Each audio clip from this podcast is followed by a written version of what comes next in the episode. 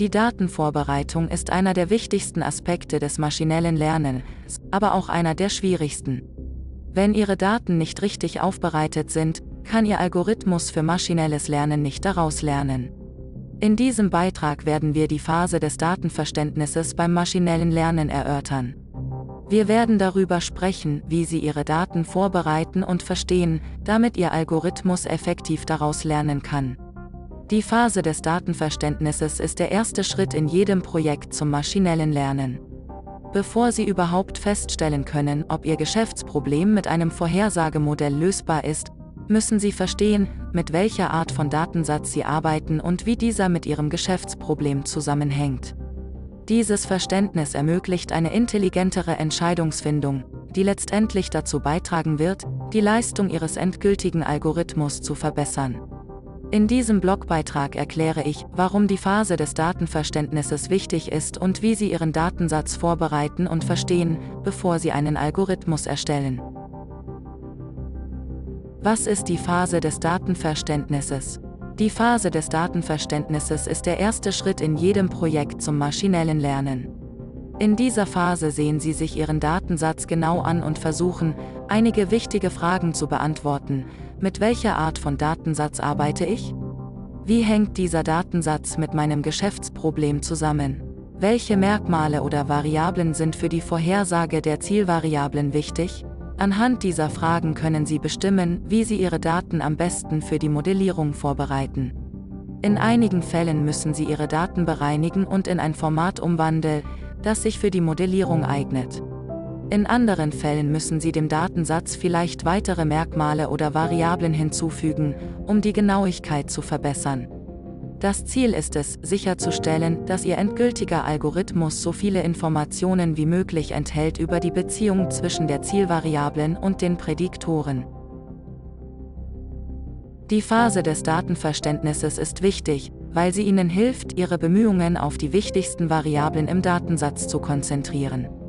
Wenn Sie verstehen, wie der Datensatz mit Ihrem Geschäftsproblem zusammenhängt, können Sie bestimmen, welche Merkmale für die Vorhersage der Zielvariablen am wichtigsten sind. Diese Informationen sind bei der Erstellung Ihres Algorithmus von unschätzbarem Wert. Im Allgemeinen gibt es drei Schritte, um Ihren Datensatz vorzubereiten und zu verstehen, Sammeln, Beschaffen der Daten. Vorverarbeitung, Bereinigung der Daten, Erkundung oder Analyse der Daten. Der erste Schritt besteht darin, Ihre Daten zu sammeln oder zu beschaffen. Wenn Sie bereits einen Datensatz haben, dann können Sie diesen Schritt überspringen. Wenn Sie den Datensatz selbst erstellen müssen, gibt es einige Möglichkeiten. Sie können Ihre eigenen Daten erheben, indem Sie ein Experiment erstellen und die Ergebnisse aufzeichnen. Wenn Sie beispielsweise testen möchten, ob das Frühstück einen Einfluss darauf hat, wie gut Kinder in Schulprüfungen abschneiden, könnten Sie ein Experiment durchführen, bei dem die Hälfte der Schüler vor der Prüfung gefrühstückt hat und die andere Hälfte nicht gefrühstückt hat. Vergleichen Sie dann die Ergebnisse zwischen den Gruppen mit Hilfe von T-Tests oder ANOVAs, beides statistische Tests. Sie würden das Alter, das Geschlecht und so weiter jedes Kindes sowie die Gruppe, der es zugewiesen wurde, aufzeichnen, um diese Variablen bei der späteren Analyse der Ergebnisse zu berücksichtigen. Sie könnten auch Daten aus dem Internet sammeln. Sie könnten zum Beispiel eine Liste von Tweets herunterladen, in denen ein bestimmtes Stichwort erwähnt wird.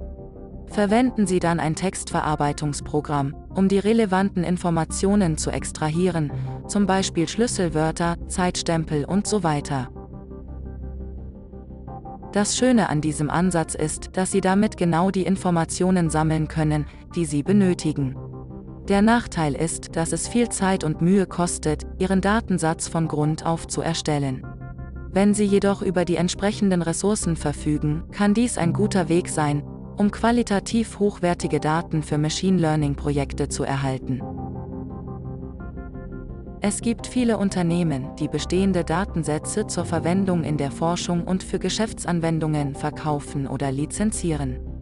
Diese Unternehmen sind oft auf bestimmte Arten von Datensätzen spezialisiert, sodass sie möglicherweise nicht das haben, wonach sie suchen, aber es lohnt sich, diese Option zu prüfen, wenn keine der anderen Methoden für ihre Zwecke ausreicht.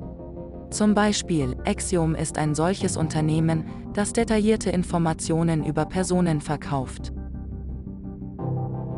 Verwenden Sie Open-Source-Datensätze.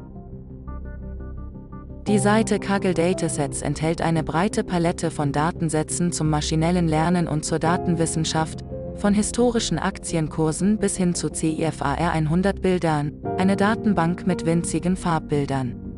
Da sie kostenlos sind, können sie nützlich sein, wenn Sie Ihre Fähigkeiten üben oder einfach nur schnell eine Idee ausprobieren möchten.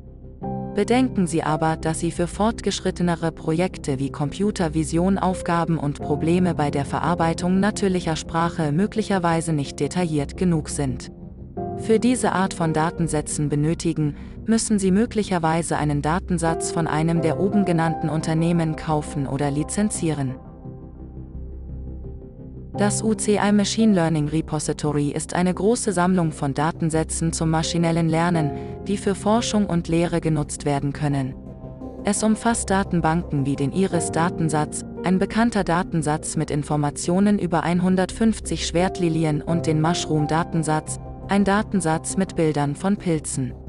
Das Repository umfasst auch Textdatensätze wie den NREN E-Mail Corpus, ein Datensatz mit fast einer halben Million E-Mails von Mitarbeitern des inzwischen aufgelösten Energieunternehmens Enren. Google Dataset Search ist eine kürzlich eingeführte Suchmaschine, mit der Sie Suche nach Datensätzen im Internet. Es ist noch in Arbeit, aber es kann nützlich sein, wenn Sie nach bestimmten Datentypen suchen. Eine Anwendungsprogrammierschnittstelle API ermöglicht es Ihrer Software, über definierte Methoden und Protokolle mit anderer Software zu interagieren. Twitter verfügt beispielsweise über eine API, über die Entwickler Informationen über Tweets aus seiner Datenbank abrufen und in ihren eigenen Anwendungen oder Forschungsprojekten verwenden können. Wenn Sie einen Datensatz benötigen, der noch nicht öffentlich verfügbar ist, zum Beispiel eine Liste aller Tweets von Donald Trump, dann ist dies vielleicht die beste Option, da Sie so ohne manuellen Aufwand genau das sammeln können, was Sie brauchen. Beachten Sie jedoch, dass für einige APIs eine Registrierung erforderlich ist, bevor Benutzer darauf zugreifen können. Web Scraping ist der Prozess der Extraktion von Daten aus Webseiten mit Hilfe spezieller Software.